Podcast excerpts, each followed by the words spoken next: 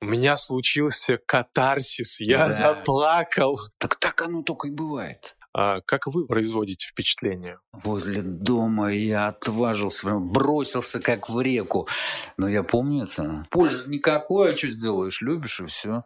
Все изумляются, что за фигня. Вечно молодой, вечно пьяный. Но это мемуары, Вась, это на много часов и даже дней. Вот. Поэтому это, как сказать, тема, она важнейшая. Ну вот это, если это секрет какой-то, да, ну вот я его открываю.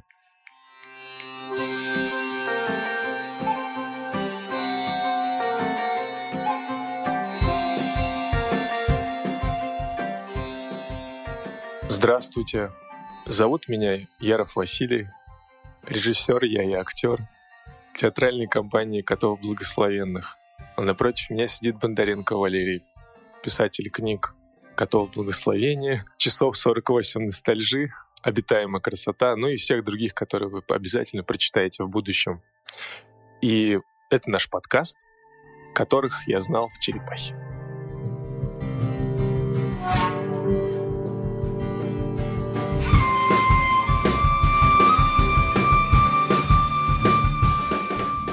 Тема сегодня, вот я, помните, мы с вами, когда я зашел к вам домой, и мы начали говорить про ценность впечатления.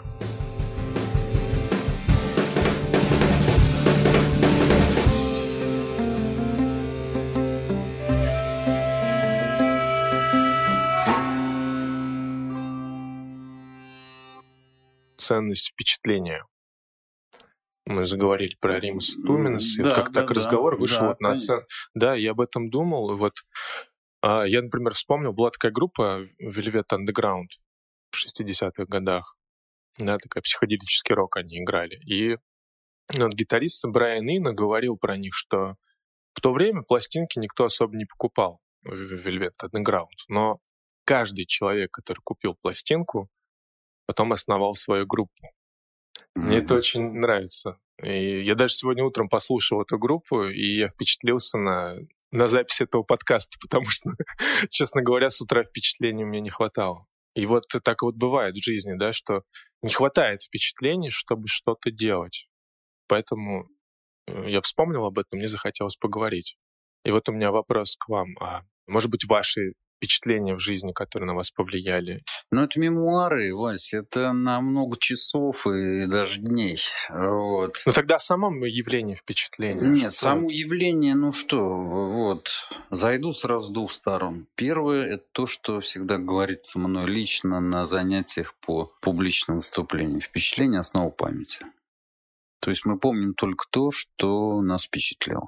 В данном случае неважно, это хорошие впечатления, дурные впечатления и так далее. Важно, что это впечатление. А, ну, там это говорится, потому что там предполагается, что человек, который на сцене, он должен уметь производить впечатление. Ну, хотелось бы, потому что иначе зритель просто ничего не получит. Вот. А вторая, я думаю, что каждый человек является просто, э, знаешь, мы след на песке. Вот. Но мы, вот этот след, который оставляют у нас впечатление. Поэтому такая, э, да, грандиозная роль детства в э, мировой культуре, в литературе, в кино и так далее. Потому что мы в каком-то, в какой-то момент там годам к семи уже сложившиеся люди, и мы вот этот самый уже след, да, всех этих детских впечатлений. И дальше все то же самое. А, У суфиев а, есть очень интересный подход к этому. Они стараются детей провести через максимальное количество впечатлений аккуратно, потому что мир состоит из разных впечатлений. Да? То есть впечатление не только, как бы сказать, вдохновенного характера, да, или какого-то там, а потому что все развивает душу. Все развивает душу, и все строится на том, чтобы ты получал впечатление. В том числе впечатление от горнего мира. Да, от горнего мира. Потому что здесь люди очень отличаются. То есть у кого есть такие впечатления, они могут быть такими анонимными, вот, э, как бы сказать, метафизиками, в том смысле, что они не знают, во что они верят, да, в кого они не являются последователями а, той или иной конфессии, религии, да, секты, чего угодно. Но у них есть впечатление. И э, если у них есть впечатление, ничего с ними уже не сделаешь, да, потому что впечатление – основа памяти, да, память производит самого человека. То есть точно так же, как мы можем сказать, что мы след впечатления, точно так же мы след памяти. Вернее, след вот в том числе той памяти, которая впечатлена да, впечатлена. И я не исключение, абсолютно. А историю про первый поцелуй забыть невозможно. Ну, для меня, например, потому что это было такое впечатление. Вот, э, ее звали Лена, а она училась со мной в одном классе. И мы с ней гуляли, гуляли, а я никогда не целовался. Mm-hmm. И мне было не очень неудобно, потому что, ну вот сейчас она узнает, что я не умею. И я же даже не знаю, если представлял, как это в кино, как, как это все делается-то. И вот мы гуляли, гуляли, солнце садилось, а я должен был решиться. И я не мог решиться никак. Я не мог, потому что сейчас будет позор. Потому что в школе мы все, конечно, врали и рассказывали о своих любовных удачах и успехах. Ну, конечно. Да. Вот. А, и прям возле уже дома, возле дома я отважился, прям бросился как в реку.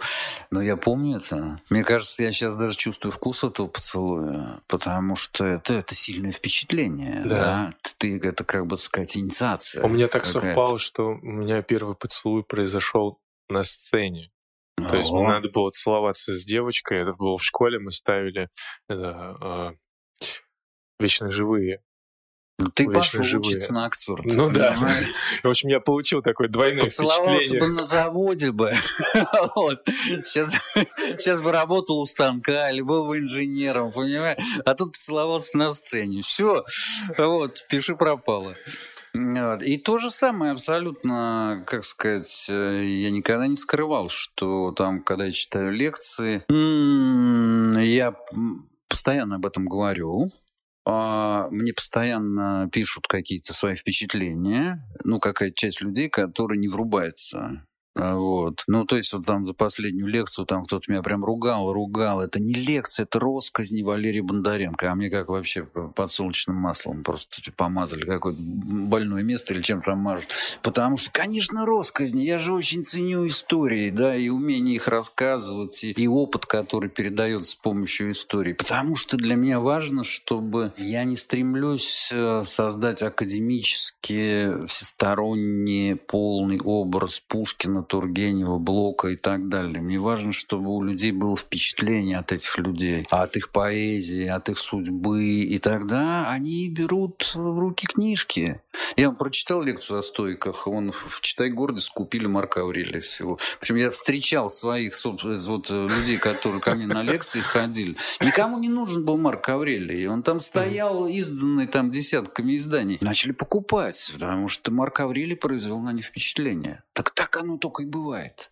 Ну да, так конечно. оно только и да. бывает. Мы невежественны вот сейчас в целом, да, культуру, мы так называем массовое общество, да, общество потребления, как раз потому, что у нас неверно распределены наши впечатления. Это у нас впечатления бедные, вот, и они суррогатные они суррогатные. То есть, когда речь идет вот о том, что давайте все переместим вообще в интернет, э, вот мы себя сильно обкрадываем в смысле впечатлений, потому что сильнейшее впечатление, которое есть на свете, одно из самых сильнейших, встреча человека с человеком. Ты должен чувствовать весь его объем, что ли, да, все его пространство. Интернет этого не дает. Э, ни WhatsApp. Ну да, если бы я тоже вспомнил да. это из ваших лекций, что я, я подумал, если бы Александр Блок встретил Владимира Соловьева в интернете, на Фейсбуке где-нибудь, да, произвел да, бы он, да, у него нет, такое конечно, впечатление, да, нет, как конечно. это произошло лично? Ну. Нет, конечно. Поэтому это, как сказать, тема, она важнейшая. Она просто важнейшая. И о чем я горевал всегда, это тогда, когда у меня а, возникали длительные периоды с однообразными, одномерными, типовыми впечатлениями. То есть ты не встречаешь людей, которые тебя изумили. Да? А это очень важно. Это очень важно. Ты должен какое-то количество людей встретить в жизни, которые тебя просто изумили. Не вот это вот вся, да, бодяга там. И там э, я понял, что такое настоящая доброта там и так далее. Впечатление, оно как сказать, оно целостно, оно неделимо. Тут, тут нет пока выделения на то. Но скажите, а это не связано ли еще с тем, что ну, ты, ты приобретаешь опыт да, с возрастом, и тебе сложнее впечатлить? Потому что я тоже себя так конечно. вспоминаю, там, да, 8 ну, лет назад, конечно, когда я смотрел там ну, спектакли ну, какие-то, конечно, да. Конечно, Меня больше вещей впечатляло, конечно, чем сейчас. И иных уж нет от далече, и все это, безусловно... Ну, то есть здесь какая-то, получается, то, что человек об этом в какой-то момент должен начать еще заботиться о своих впечатлениях. Потому что если там мне было 20 лет, я их получал легко. Я выходил на улицу, куда-то прошел, кого-то встретил, с кем-то поговорил, я так впечатлился там, что я потом в своем дневнике наблюдений записал в актерском. Это вот очень, я впечатлился. Это очень важно. А вещь. сейчас их надо искать. Вот очень мне... важная вещь, заботиться. Вот ты это очень хорошо сказал. Заботиться о впечатлениях, потому что я вот всю жизнь ругаюсь. Вот. Ну вот я на что ругаюсь? Я ругаюсь на то, что Россия страна, которая... Может быть, все страны такие, но я живу в России. Я знаю, что в России, если человеку предоставить на одной чаше весов будет что-то прекрасное, а на другой что-то никакое, он выберет никакой. Он выберет никакое. Да, он, вся судьба нашей культуры, литературы, она такова. Почему? А? а? Как расшифровать это? Что это такое расшифров... никакое? Это, ну, это означает, что впечатление не создали да, вместимость, которая помещала бы по-настоящему прекрасные да, и сложные явления. Ну, приведу простейший пример. Пушкин пишет Евгений Онегин. Все изумляются, что за фигня с какого-то момента, да. Булгарин пишет седьмую главу, читаю, ну что это вообще, о чем это? Вот, что это за бред? Потому что все в России читают как раз Булгарина. Булгарин. И чем дальше от Петербурга, тем меньше вариантов. То есть в Петербурге еще кто-то читает Пушкина, в провинции читают только Булгарина. Фадей Булгарин популярнейший писатель того времени. Его читают дворяне, его читают, значит, там, э, мещане, да. Вот. Почему люди выбирают Булгарина, а не Пушкина?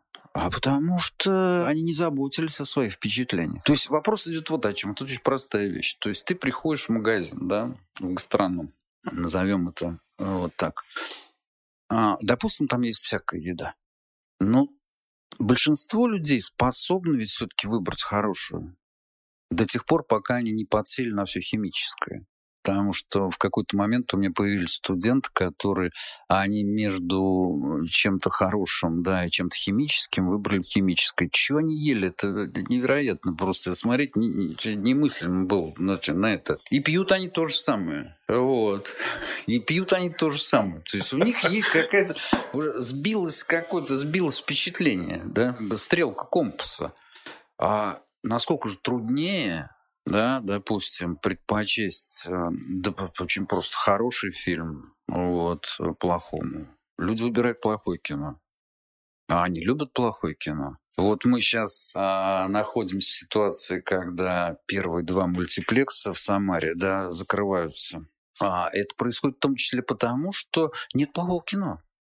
«Форсаж 9» не везут, Американцы не везут нам «Форсаж 9», а уже создана этими же мультиплексами, создана публика, которая хочет «Форсаж 9», там «Мстители 7», о том, как Красная Шапочка убила Годзиллу, вот, или изрядно повредила его, вот, и так далее. Пожалуйста, покупайте вон это самое прекрасное азиатское кино, там, я даже сейчас говорю про массовое кино, южнокорейские триллеры, которые лучшие в мире, ну, с гонконговскими они могут Да и у нас сейчас интересно интересные картины выходят. Так никто просто. же этого вообще не знает. Никто про это... Да, Кальмаров все посмотрели, когда изумились. Ну, надо же, нам было интересно. Вот, что это такое, там, Южная Корея, какая-то страна есть. Вот, поэтому, конечно, сейчас предложим все, все, что угодно. Люди просто не пойдут. Они не пойдут. Я, когда была ситуация, изумившая меня в свое время, в Самару приезжал Изабель Юпер. Значит, Изабель Юпер, великая актриса французская, она приезжала тогда с Шираком. И единственный человек, который подошел к ней, узнал ее, там была вся пресса, там культурненькие люди, вот, которые понятия не имеют, что вообще есть на свете Изабель Юпер. Это как он прожить? Это что надо смотреть всю жизнь, вот, чтобы не знать о существовании Изабель Юпер? И Лена Хигай подошла и взяла у нее автограф и подарила мне этот автограф. И потом я его подарил одному хорошему человеку, он мечтал об этом автографе. Одна Лена узнала там Изабель Юпер. А я тогда Лене, это было сто лет назад, ну когда там Ширак-то был? Вот, я искал Лена, вот сейчас кого не привези сюда, кого не привези, он провалится в Самаре. Он провалится. Ну, я не соглашусь. Например, то, что я вот с театральной точки зрения э, наконец-то привезли Юрия Бутусова. Бутусов раскрученная, распиаренная. Вот. Курензиса наконец-то привезли. И тоже раскрученная, И Туминса, и Снежный шоу, слава тебе, Господи, сколько лет хотели тоже, вот, вот, Понимаешь, ты, все, ты, ты называешь какие-то да, вер, я... верхние строчки рейтингов. Но дело в том, что даже эти верхние строчки не входят в культуру а вот я впечат... тебе расскажу, впечатлений я да, для массового в свое время смотрел э, «Вишневый сад» Некрошуса. Между прочим, там играл Евгений Миронов, там Макс Акам, кто только не играл. И как зал, вот, там спектакль шел часа четыре. После первого действия мне было стыдно до невозможности. Половина просто. Раз. Второй антракт. Еще половина. И там осталось. Вот сидели вот так вот, и они играли, потому что они не приняли ни Крошуса. Вот, потому что ни Крошус, ни Бутусов. Не Крошев, конечно. не Бутусов, да, он не настолько раскручен. Хотя для меня это, конечно, режиссер более высокого порядка. Да и, простите меня, Бутусов, я просто, наверное, не видел его, я очень хорошо к нему отношусь, и просто не видел, может быть, его лучших спектаклей. То, что я про впечатление, да, произвело на меня меньшее впечатление, чем спектакли Некрошуса, которым мне повезло, я их видел живьем многие. Ну вот, а меня наоборот, я, к сожалению, Некрошуса вживую не видел, а, ну, видел Бутусова. И Макбета я забыть не могу, особенно первый акт. Это из лучшего, что я вообще видел в театре. Это невероятно было просто. Просто... А вот здесь вот может возникать конфликт впечатлений, потому что, да, там, а, Конечно. грубо говоря, для молодого поколения, да, там, ну, там, для меня действительно Бутусов меня впечатлил очень сильно в свое время, очень сильно. Сильнее, чем Некрошис. Не Хотя про... я к нему, несомненно, отношусь не просто, как не мастеру... Не просто конфликт впечатлений, а грандиозный. Все вокруг этого вообще-то держится. Ну вот это, если это секрет какой-то, да, ну вот я его открываю. Потому что, например, Коля любит Олю, и Оля производит на него офигенное впечатление. Но сам Коля на Олю такого впечатления не производит. И он борется за это впечатление. Борется всеми доступными ему способами. Покупает ей шоколадки. Он пускается в какие-то монологи. Он начинает изучать мир интересов Оли. Он внедряется в музыкальные пристрастия Оли, потому что понимает, что через музыку очень многое делается да, в области э, любовно-сексуальной. Да, он борется. И а вот от того, насколько он сможет это впечатление или не впечатление изменить воле, да, может быть, зависит его судьба. Причем она может вернуться хоть одну, хоть другую сторону, потому что он может завоевать волю и выяснится, что он зря это сделал. Вот, потому что завоевать ящик Пандоры, унести домой там под мышкой, вот, это не всегда ведет человека, там сказать, к счастью, это может вести к катастрофе. Дело не в этом. Дело в том, что это, это игра, это поединок. Да. Мы постоянно где-то, где-то подсознательно у нас эта реакция, те как актеру должно быть хорошо известно, потому что это должно быть твое уязвимое место. Ну, да, я еще видел очень мало актеров, у которых это не было бы уязвимым местом. Ну, например, ты встречаешь кого-то, да, и говоришь там, здрасте, Пал Палыч, или здравствуй, Светочка, здравствуй, там, Леночка, а и ноль кидают. А ты как актер, у тебя весь твой психоэмоциональный... Ты не производишь да, впечатления, да. Да, да. Ну, конечно. И, тебя, и ты тебя раз понизили прям сразу. Понизили до актера третьего состава, вот, э, там, 110-й студии, вот. А это вот, кстати, одна из больших таких задач. Э, как производить впечатление, не пытаясь этого делать, потому что, ну, как только ты будешь пытаться произвести впечатление, вот прям намеренно, да, ну, ну, как сразу фальш начнется, и это, в этом нет честности. Вот у меня вопрос. А как вы производите впечатление?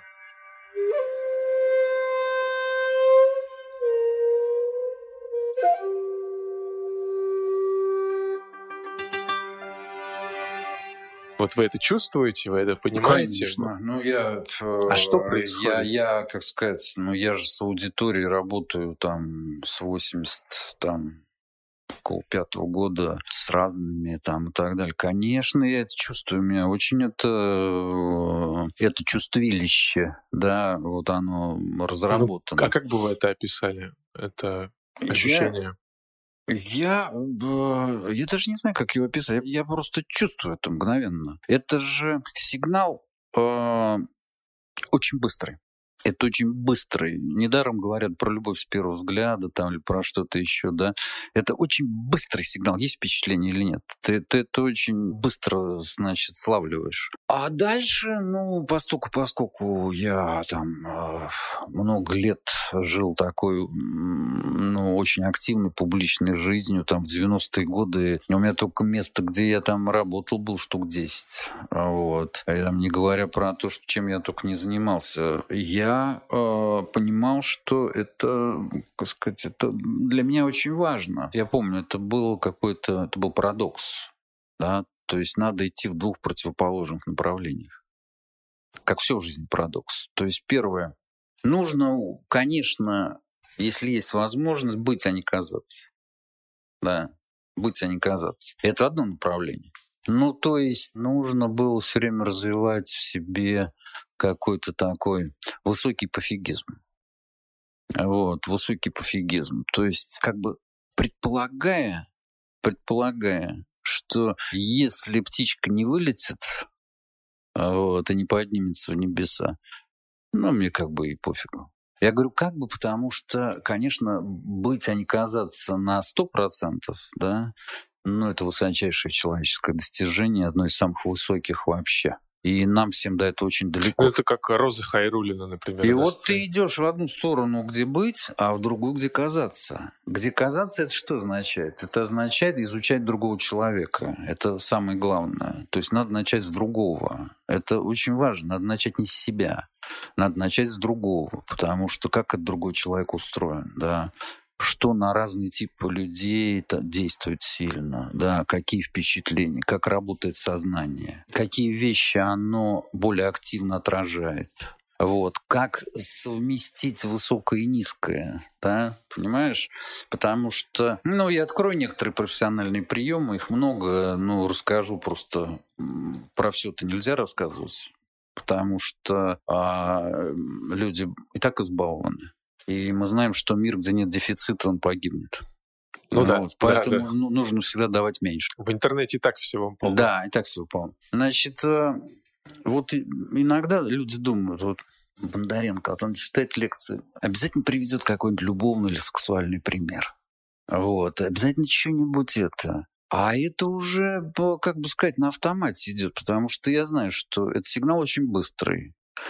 И вот сейчас человек, он проснется, да, потому что, да, это, это самый быстрый способ разбудить энергию. Кто-то возмущен будет, да, кто-то будет очень, а, со мной тоже было там, и где-то что-то. И раз, и я им туда Гегеля. Вот. И я им туда Гегеля, да. Они открылись, вот. И все, вот получите вам. Получите. Ну, это такой способ обмануть сознание. Но дело в том, что ты, когда выходишь э, читать лекцию на сцену, а, силы не равны страшно, потому что в спектакле тебя еще держит конструкция, если она хорошо сделана. А если ты уходишь один, нет ничего, нет конструкции. И против тебя сидят люди, которые не просто гиперзащищены. Там щелочки нету. Проникнуть ни блоку, вот, mm. ни блаженному Августину, ни Сервантесу, ни Бутусову. Бутусову лучше, потому что все знают, что он знаменитый, поэтому понимаешь, что знаменитый человек не может сделать плохой спектакль. Как Марк Захаров говорил в свое время, что человек, когда видит там билет, который стоит 4 тысячи в театр, он понимает, что плохой спектакль не может стоить 4 тысячи, поэтому он подсознательно, когда спектакль заканчивается, и спектакль ему не очень нравится, он себя уговаривает. Он потом через несколько дней, он думает, не, ну это был хороший спектакль, 4 штуки. Вот, дело серьезное, это все-таки просто... Ну да, да, вот я сейчас вот два дня прошло, я... он постепенно себя убеждает в том, что это был очень хороший спектакль, потому что дорогой. Дорогой. Вот. А мы живем в мире, где у человека уже сознание из денег состоит во многом. То есть он это подкручивает впечатление. Да, подкручивает да, себя. Да, да, да, да, да. Понимаю. Да, поэтому гиперзащищенность, да, невероятная защищенность. То есть человек сидит в своем описании мира, а оно очень сильное, оно очень мощное, оно невероятное. И надо каким-то образом обойти защиту потому что иначе ты ничего не сделаешь, да. Ты э, можешь выйти гениально там, ну, предположим, да, гениально там, я не знаю, читать кого угодно, Уильям Батлера Йейтса или, не знаю, Михаила Юрьевича Лермонтова. И все будет упаковано ровно в ту матрицу, которая уже есть. Все, ничего неожиданного, щелчки нет. Поэтому эту защиту надо обойти. А если уж вообще в процессе человек может начать открываться. Он может начать открываться, ну, тогда это ценно, просто очень ценно. И я то же самое. Не надо предполагать, что э, если я приду в театр, я пришел другой. Я тоже пришел в рыцарских доспехах, там, с 50 щитами, там, и я еще в бронетранспортере сижу, а бронетранспортер в бронепоезде, а бронепоезд в трюме, значит, авианосца. Авианосец там точно такой же я приду. А там бедный режиссер, например, Вася Яров, он думает, ну как бы так, чтобы он заплакал, а? Не, не понимая, что я плачу разрешенными слезами чаще всего. Вот когда я плачу настоящими, это да. А так всплакнуть кто же не любит? Там какая-нибудь сентиментальная вещь, тебе что-то напомнил, так слеза тыпает. Слезы, которые ничего не стоят. А это симулятор. Льется водичка. А вот если там меня действительно, ну как бы достать до моей сути, сущности. А ты, вы знаете, да, я вот ну, вы сказали про э, вот эти поверхностные, да, слезы такие получаются. В какой-то момент я стал замечать, вот читая отзывы зрителей, например, о спектаклях, э, общаясь с некоторыми зрителями, я стал замечать, что набор слов, впечатлений, он примерно один и тот же. Либо у меня случился катарсис, я да. заплакал, да, либо да, да, да. я задумался. Да, вот, да, вот это да, вот, да, я да. задумался. И после этого ты как только ну, ты понимаешь, скажу, что, что человек задумался, то значит, ну ни хрена он никакого впечатления я на самом деле скажу, не получил. Любой э, профессиональный ремесленный человек, вот так это назовем, в этой области может создать ситуацию, где зритель пустит слезу. Конечно. Я видел сотни спектаклей, где просто места. Рычаг. Места, да. да, есть для того, чтобы зал поплакал. Вот. Поплакал, и мы продолжили. Просто вот прям вот тут смеялся, тут поплакал, тут слезу. Не все заплачут. Но вообще там, в принципе, да, можно педалировать определенные кнопки там. Но все, и я могу так же сделать. Вот, в принципе. У меня такое количество жалостливых историй. Ой, генерала песчаных карьеров, там, рабыни Изаура. Но это недорого стоит. Ну да. Это недорого стоит, потому что а, ну, попробуем, да, взять любую там простейшую схему, да, там, допустим, вот эта персона, да, юнгианская, бергмановская, да, она свои впечатления любит. Она свои впечатления.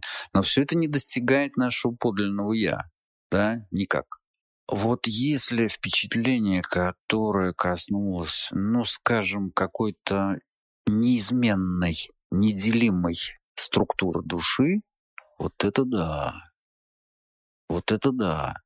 И это то, чего всегда добивался, если мы про театр говорим, Ежи Гротовский, угу. то, чего добивался Анатолий Васильев, ну и так далее. А в кино? Иногда Питер Брук. А в кино Роберт Брессон, например, любимый режиссер э, Тарковского. Карл Теодор Дрейер, вот еще один гений. Юсидиру Отзу, да, это гениальный японец. Вот, ну и так далее. Это целая школа метафизического кино, которая пытается игнорировать, игнорировать все рычаги В том числе рычаг занимательности. Ну, я часто рассказываю, мы отзу показывали, там, в это, тогда Вендерс был популярен, и там я выходил и говорил в ракурсе, я говорил, вот, вот, смотрите, Вендерс, посмотрите Токио Га, посмотрите, какой это гимн отзу, ну, вот Вендерс, да, и вот мы сейчас вам покажем, да, на токийскую историю, например, и вот сейчас, вот, вот вы, но имейте в виду, там ничего не будет.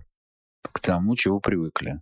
Вам покажется, что вы видите какую-то примитивную совершенно историю, дико примитивную. Родители, вот э, дети от них уезжают, а они не знают, как теперь жить там и так далее. Потому что а, система восприятия зашлакована. Она зашлакована, она сделана форсажами, да, мелодрамами и так далее. Отзу все исключает.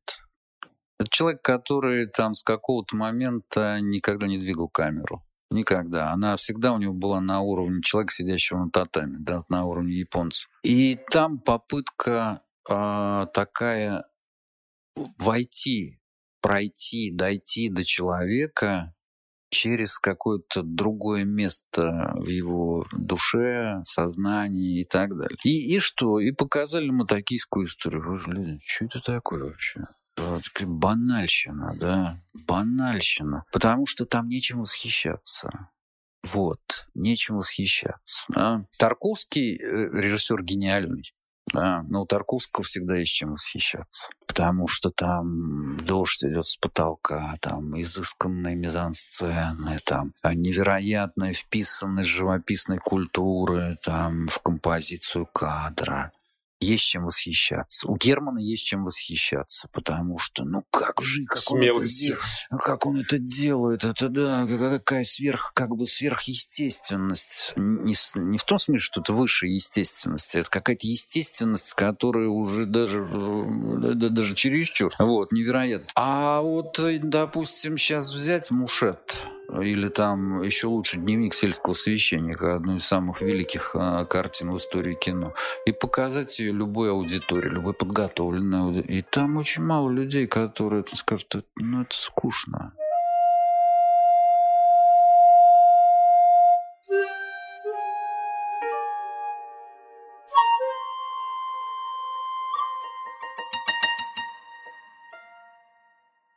Ничего не происходит. Ничего, ничего не происходит. Здесь нечем восхищаться. Понимаете? В том-то все и дело. Все школы, которые существовали, связанные с искусством, а, ну, назовем это внутренним развитием человека, а они же да, занимались чем? Они пытались убрать вот этот слой, да, где я знаю, что я, какие вещи меня восхищают, они есть, все, я получил свое. Да, mm-hmm. я получил свое. А представить нам мир, который не восхитителен. Не восхитителен. А, как в христианстве, да, и в православии есть такое понятие прелесть. Вот, да, мир духовных прелестей. Вот он не прелестен. Он не прелестен. Но он производит какое-то другое впечатление. Конечно, он другой. Он другой он, а, эти впечатления никак не калькулируются той матрицы личностной, да, которая сложилась у нас в процессе оккультуривания, воспитания, социализации и так далее. И вот тут, но для вот этой матрицы, для этой матрицы это разрушительное впечатление. Потому что из, этой, из вот этого настоящего, условно назовем, да, из этого невозможно лгать. Да, вообще многие вещи невозможны. И более того, невозможно ненавидеть. А с одна из самых ценных вещей, которые существуют для человека, это возможность ненавидеть.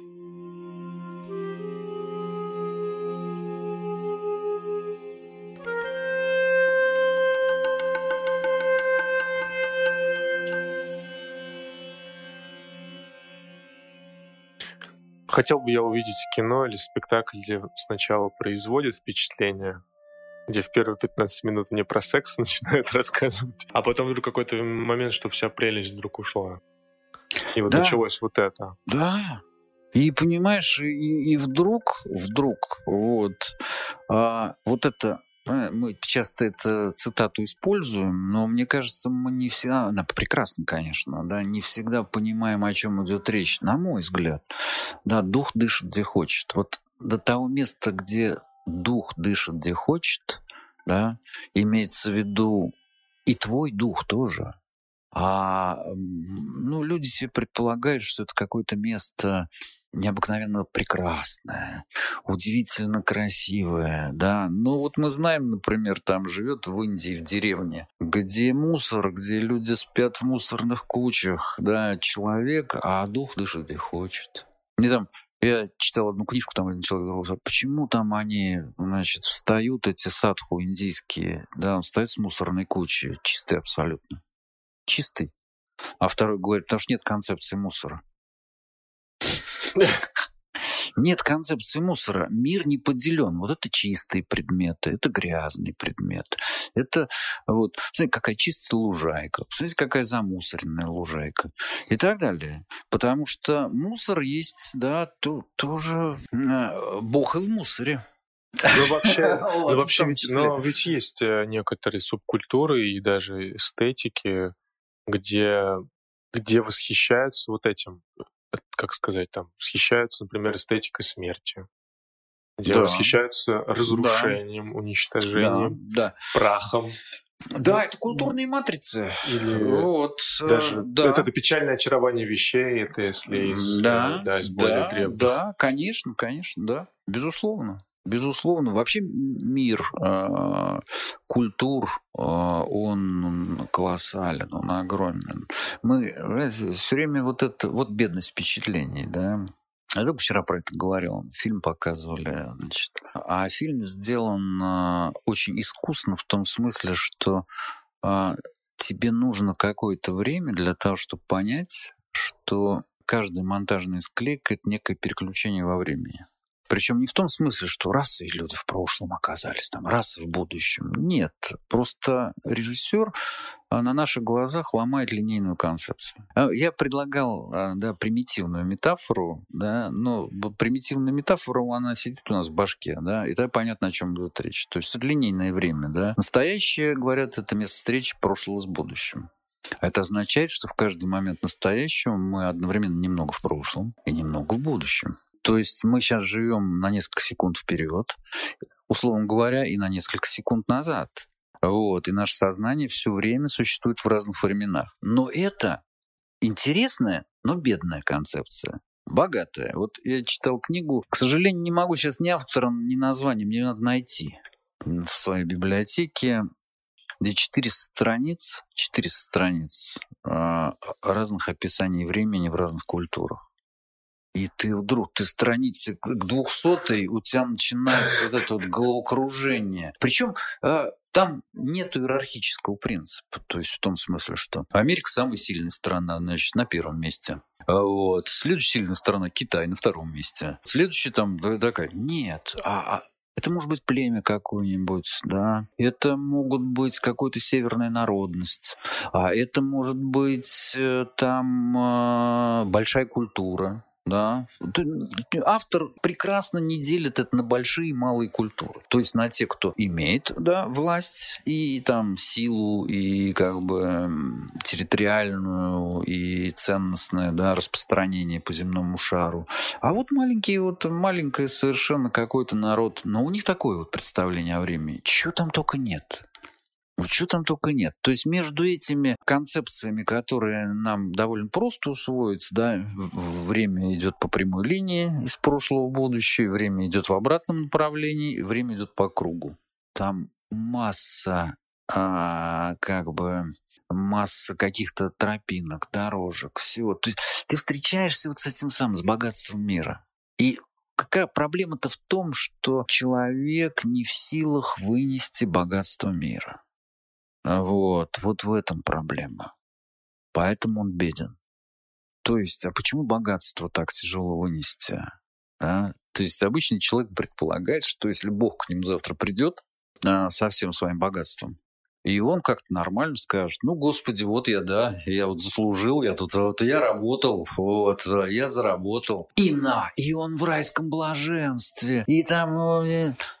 Ну, я думаю, что такой человек способен просто пережить такой шок, после которого неизвестно, он сможет как-то вот существовать или уже не сможет. То есть вопрос в чем? Вопрос в том, что э, это как с Гротовским, да, в свое время, когда скорой помощи возили людей, которых он, значит, там в своем бедном театре вот, показывал спектакли, поскольку, поскольку они эмоционально не могли э, это вынести. Да. да, потому что амплитуда эмоциональная огромная, да, а пропускная способность маленькая. зрителя маленькая, и все, он взрывается. Вот, он взрывается, он падает в обморок. Это то же а самое, вот... помните, вы, я, к сожалению, да. вживую не смог этот спектакль увидеть. Медей материал. Да, Медей материал. материал. Вот, вот я Васильева. это ощутил, вот когда смотрел Медей материал, Василий. Спектакль, который 45 минут идет вообще-то.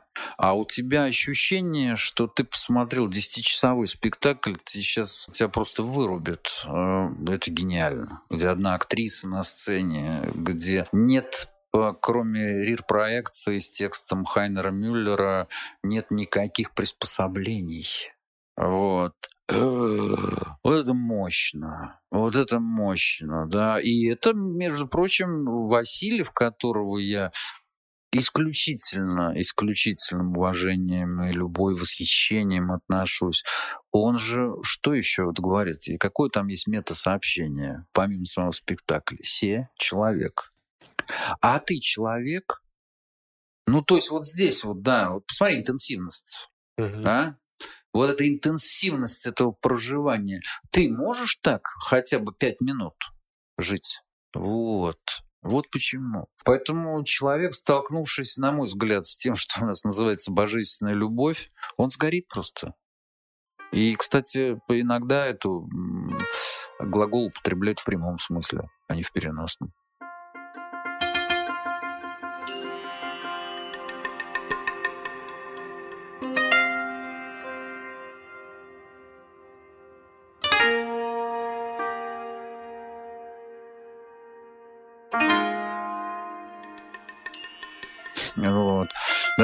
Просто сгорит. И почему знаменитая книга, повлиявшая на всю мировую культуру, и Рудольфа Отто «Священная», а она начинается с того, что один из главных, да, фундаментальных а, принципов да, священного – это чувство ужаса который ты испытываешь при его приближении. Ну, потому что ты не готов совсем. Ты совсем не готов, да. Тебя растили, готовили к маленькому миру. Вот мы живем в маленьком мире. И просто есть люди, которые пытаются немножко вырваться за границы маленького мира, да. Его чуть-чуть, да, немножко расширить, потому что сразу сильно не надо. Вот. Э, не всем надо, потому что человек может не выдержать этого. А вообще мы заточены под маленький мир. И как только мы вырываемся, тут же появляются, назовем их стражами, вот, которые говорят, ну давай в маленький мир назад, ну-ка быстренько, ну-ка быстренько, это... за... быстро зашел в свою квартирку, это как... зашел в свое сознание, живем маленько, тихо, вот, а, и только раздуваем, значит, вот эту персону. Вот там персоны, давай раздувай, вот там, да. Это как у этого, у Юджина Такера в «Пыли этой планеты», он же развивал концепцию ужаса. Да, да, да. И он там приводит цитату из Лавкрафта, которую я вам ее говорил, по-моему, она на меня произвела очень большое впечатление, что однажды человек столкнется с всем знанием о мире, и он испытает такой ужас, что он захочет спрятаться и накрыться покрывалом нового средневековья. И это он написал когда там в прошлом веке, да. Вообще, ну, э, хочу нашего соотечественника великого вспомнить, да, который э, и книгу про это написал, и в других книгах. Бердяев, который предрекал нам новое средневековье. Вот, а, Николай Александрович. Э, ну, дело в том, что для нас это сейчас невозможно. То есть, если нас сейчас погрузить в интенсивность, э, вот смотри, вот выступает, ну как выступает, выступает, не знаю даже, как сказать, Бернар Клеровский, да, вдохновляет а, французов на крестовый поход. Вот одно из воспоминаний очевидцев, современников. Стоят дворяне, женщины, мужчины. Э, его речь а, настолько дышит пламенем. И в них самих такой огонь горит. И вот они вдруг они начинают все просто начинают, они начинают срывать с себя кольца, серьги, ожерелья, деньги и все бросать в общий котел. И это что-то э, вот в описании, да, и здесь непонятно, это одержимость своего рода или это интенсивность такая, да? Интенсивность, потому что в данный момент они понимают, что да невозможно, как, каким образом гроб Господень там. И у них вот и страшно, и страшно, и одновременно интересно, потому что ты думаешь, ну вот как, как вот э, это дворяне, это рыцари, это их семьи. То есть это люди, которые знают, что такое рыцарские турниры, да, они знают, что такое в тяжелейшем совершенно, да, снаряжении а, проделывать сотни километров, а, вот, а после этого, после маленькой передышки идти в бой с тяжеленным мечом, который сегодня мало кто из нас поднимет вообще, не говоря обо всем остальном. То есть вот ну, это... понятно, что имеется в виду новое средневековье, как наше представление о средневековье, да, как о чем-то темном, да, о чем-то да, непросвещенном да, да, и так да, далее. Да. да. Хотя как раз Средневековье было самой гармоничной эпохой в европейской истории, одной из самых гармоничных. Но действительно, если на нас сейчас обрушится вот это да, все знание о мире... Так оно... у меня возникло ощущение, то, что оно так и произошло. Нет, что... не произошло. Не произошло. Ну, иначе... Нет, нет, а нет. Ну, а как объяснить то, что происходит? Да, то, о чем вы постоянно говорите. Ну, то а, есть... Ну, вот вы часто говорите о том, что произошла некая деградация культуры очень да. большая. Произошла да. она буквально за сколько там? За 2-3 века, да? Ну, ну да.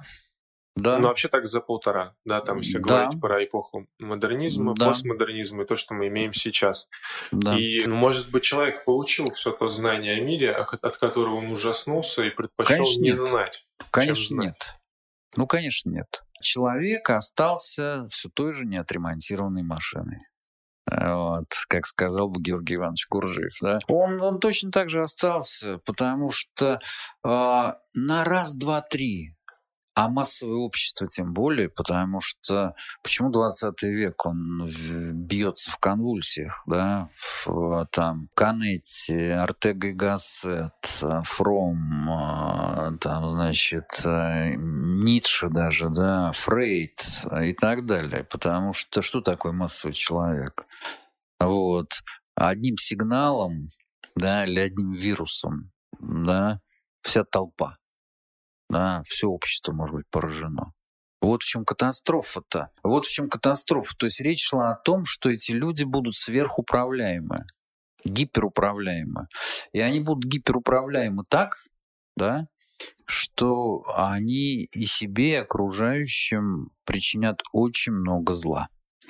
Но у них опыт 20 века, да, у них опыт э, там двух мировых войн, не считая огромного количества войн поменьше, э, опыт э, для некоторых для некоторых, потому что опыт ГУЛАГа, он, он был неочевиден даже еще лет 20-30 назад для западных интеллектуалов. Не говоря там, допустим, о Сартре. Э, люди, которые э, в эмиграции даже не славили, а говорили о ценности Белой гвардии, очень редко получали места в университетах. Вот.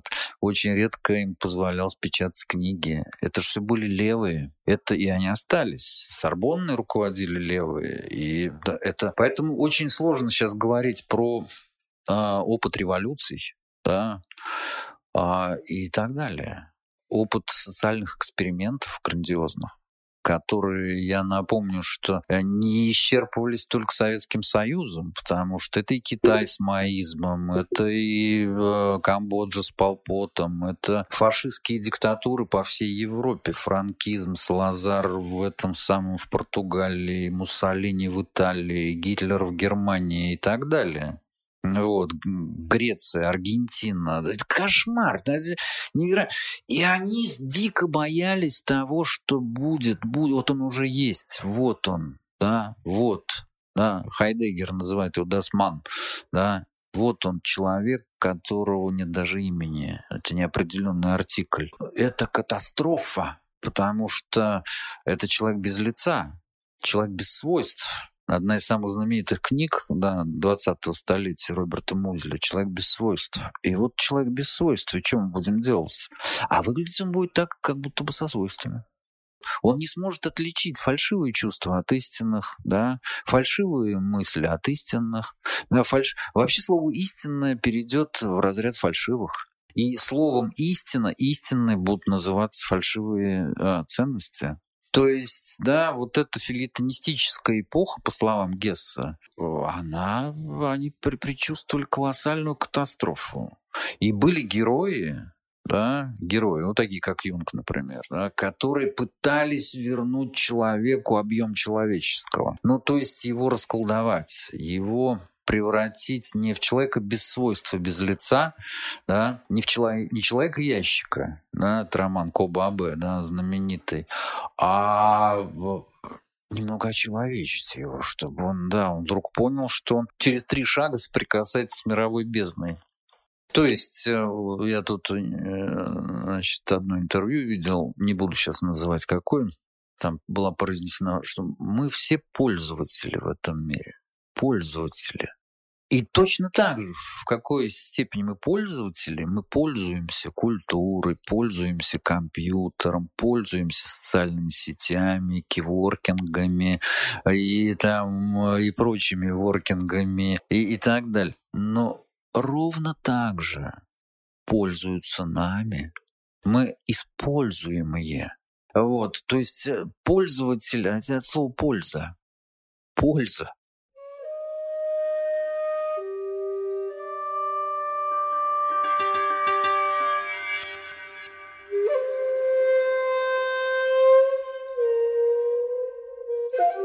Между прочим, были культуры, когда э, именно бесполезная самое ценное. Потому как что, красота. Как красота, да. Ну, вот, но есть версия, вот, допустим, да, по образу, да, вот мне 20 лет, я восхищаюсь всем. Да. Меня все впечатляет. Да в 28 э, багаж знаний, опыт впечатлений, память перегружены настолько, что меня впечатлить уже сложно. Конечно. Может быть, и наша культура настолько перегружена опытом впечатлений и памятью этим багажом, который просто давит тяжелым грузом.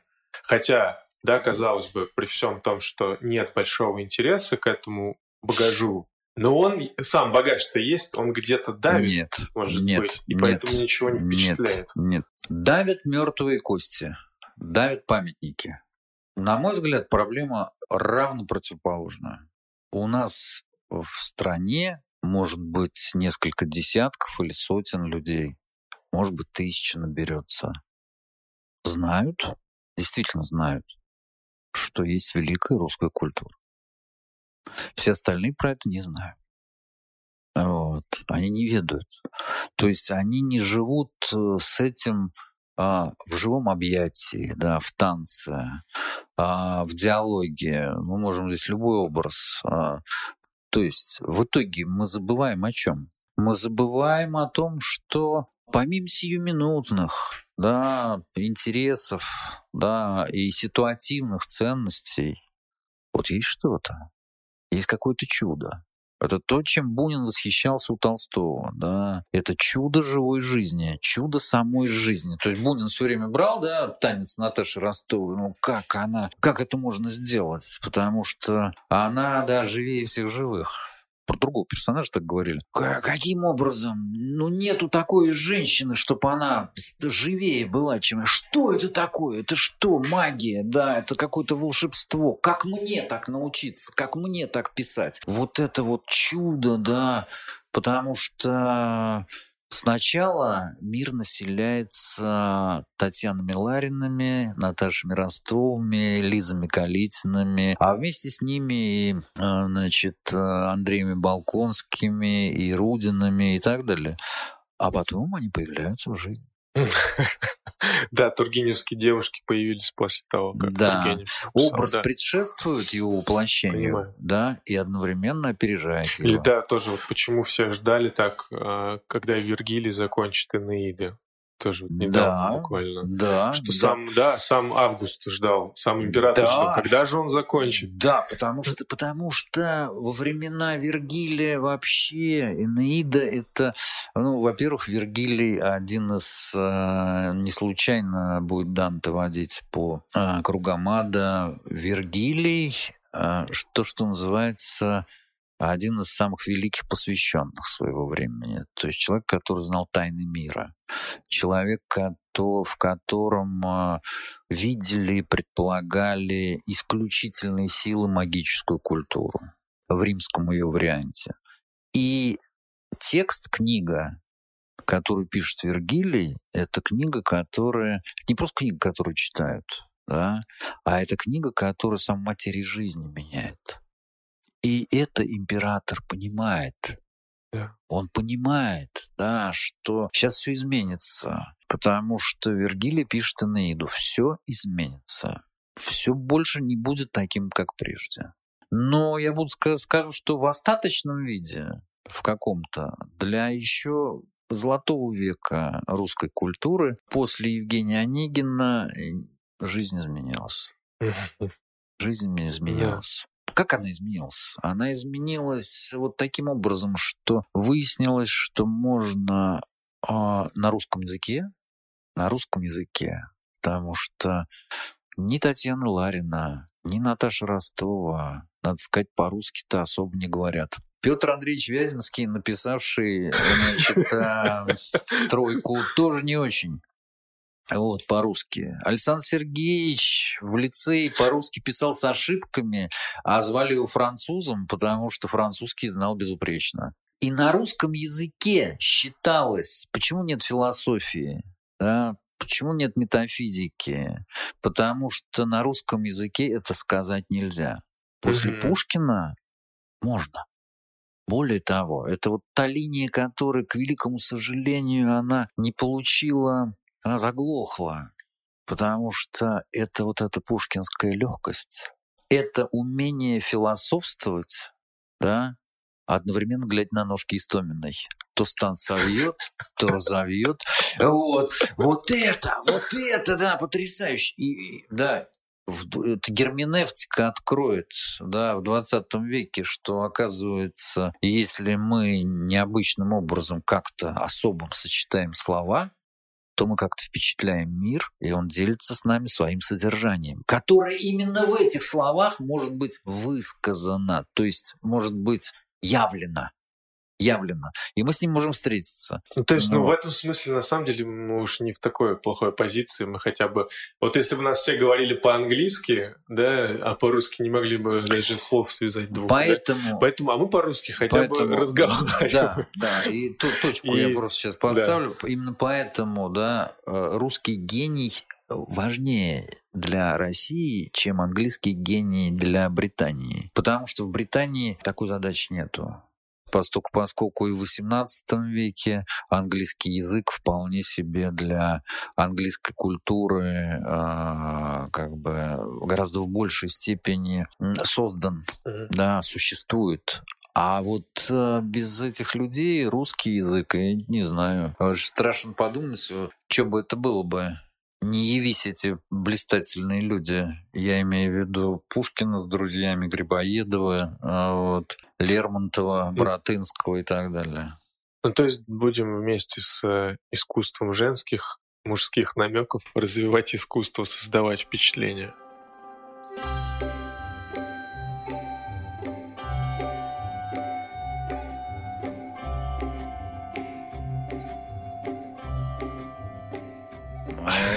Вопрос очень простой. Ты выходишь на улицу, и ты производишь впечатление. Хочешь ты Да. или не хочешь, впечатление является актом восприятия. Вот. Здесь лишь вопрос в том, что тебе, это вопрос, который каждый должен решить сам, тебе лично для э, вот той жизнью, которой ты живешь или хочешь жить, это нужно добавить сюда. Вот, да, или не нужно. Потому что то любой ответ правильный. Это нет, нет вопроса о том, что это очень важно. Там, да. Хотя выразительные люди, конечно, интереснее, чем невыразительные.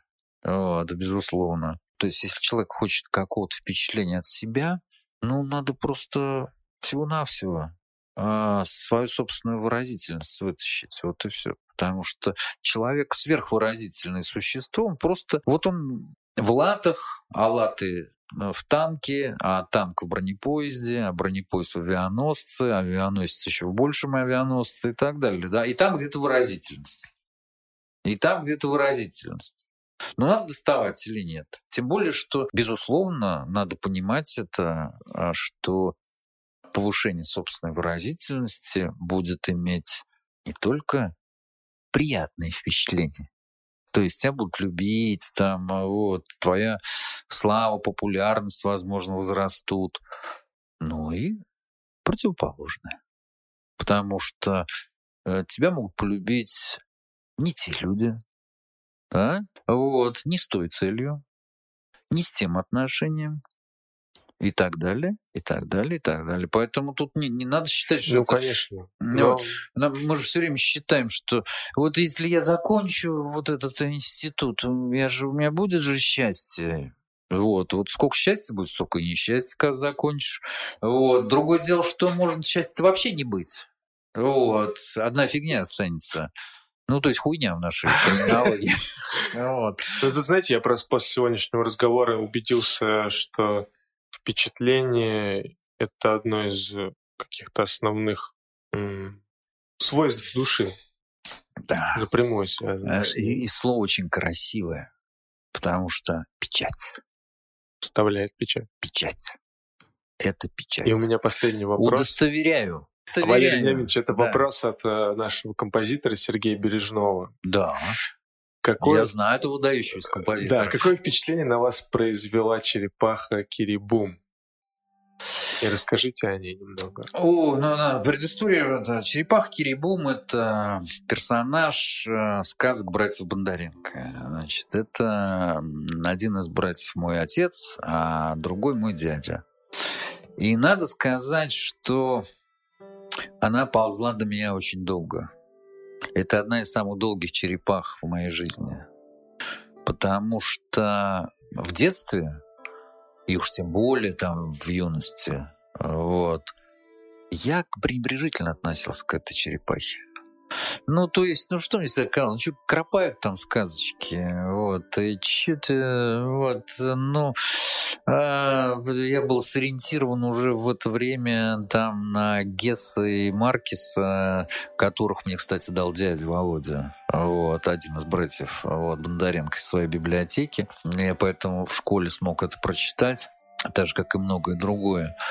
И я начал понимать ценность этого очень поздно. Уже отца не было в живых.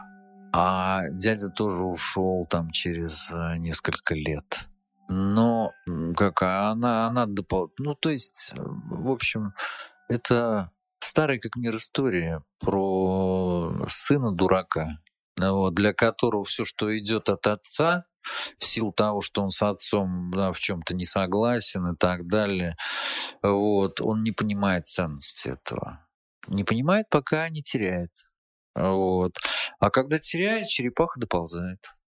И вот она доползла, и уже нет никого. Вот. Но она доползла, она говорит, ну что, Валерий, вот, здравствуй, я черепаха Кирибум. Вот так вот, ну, так, к сожалению, я про это так много и говорю, да, что как-то все-таки надо исхитриться, ценить то, что у нас есть, потому что уж больно мы хорошо умеем все ценить, когда мы это теряем. И ждем, и когда черепаха доползет. Но С другой стороны, в этом есть какой-то загадочный для меня закон. Потому что мы вот это не обсуждали. Есть впечатление, запущенное во времени. И оно до тебя еще не долетело. И не знаешь, когда долетит. И какое. Вот, из них долетит до тебя. Да? И вот эти впечатления, которые сейчас летят вот, к нам, ко всем, вот это тоже очень интересно. И однажды они обрушиваются. Они обрушиваются, или они не подходят, или они говорят, ну и как теперь? Вот ты думаешь, ё-моё, да что же, да как же я, что же я, глухой был, что ли, там, да, черствый, как я не понимал, там, вот и так далее. Так же и все остальное. То есть боюсь, что и впечатление о мире да, придет, когда поздно будет. Мира не будет, да, впечатление долетит. И вот мы будем лететь в какой-нибудь бездне там, да, бездне, в хаосе в каком-то, да, возвращать, и будем думать, как же я не ценил, как это было симпатично. Вот, ну фиг с ним, ладно. Вот, ну, деградация, конечно, культура. Все понятно. Все понятно. Зачем же так радикально? Вот. Можно было просто пойти в лес, вот, э, с деградацией со всей своей собственной и всеобщей. Вот. Ну, вот так. Ну вот, с вами были Бондаренко Валерий. И Яров Василий. Да, и черепахи, знал я которых. Да. Желаем вам э, впечатлений, особенных впечатлений. Да, да.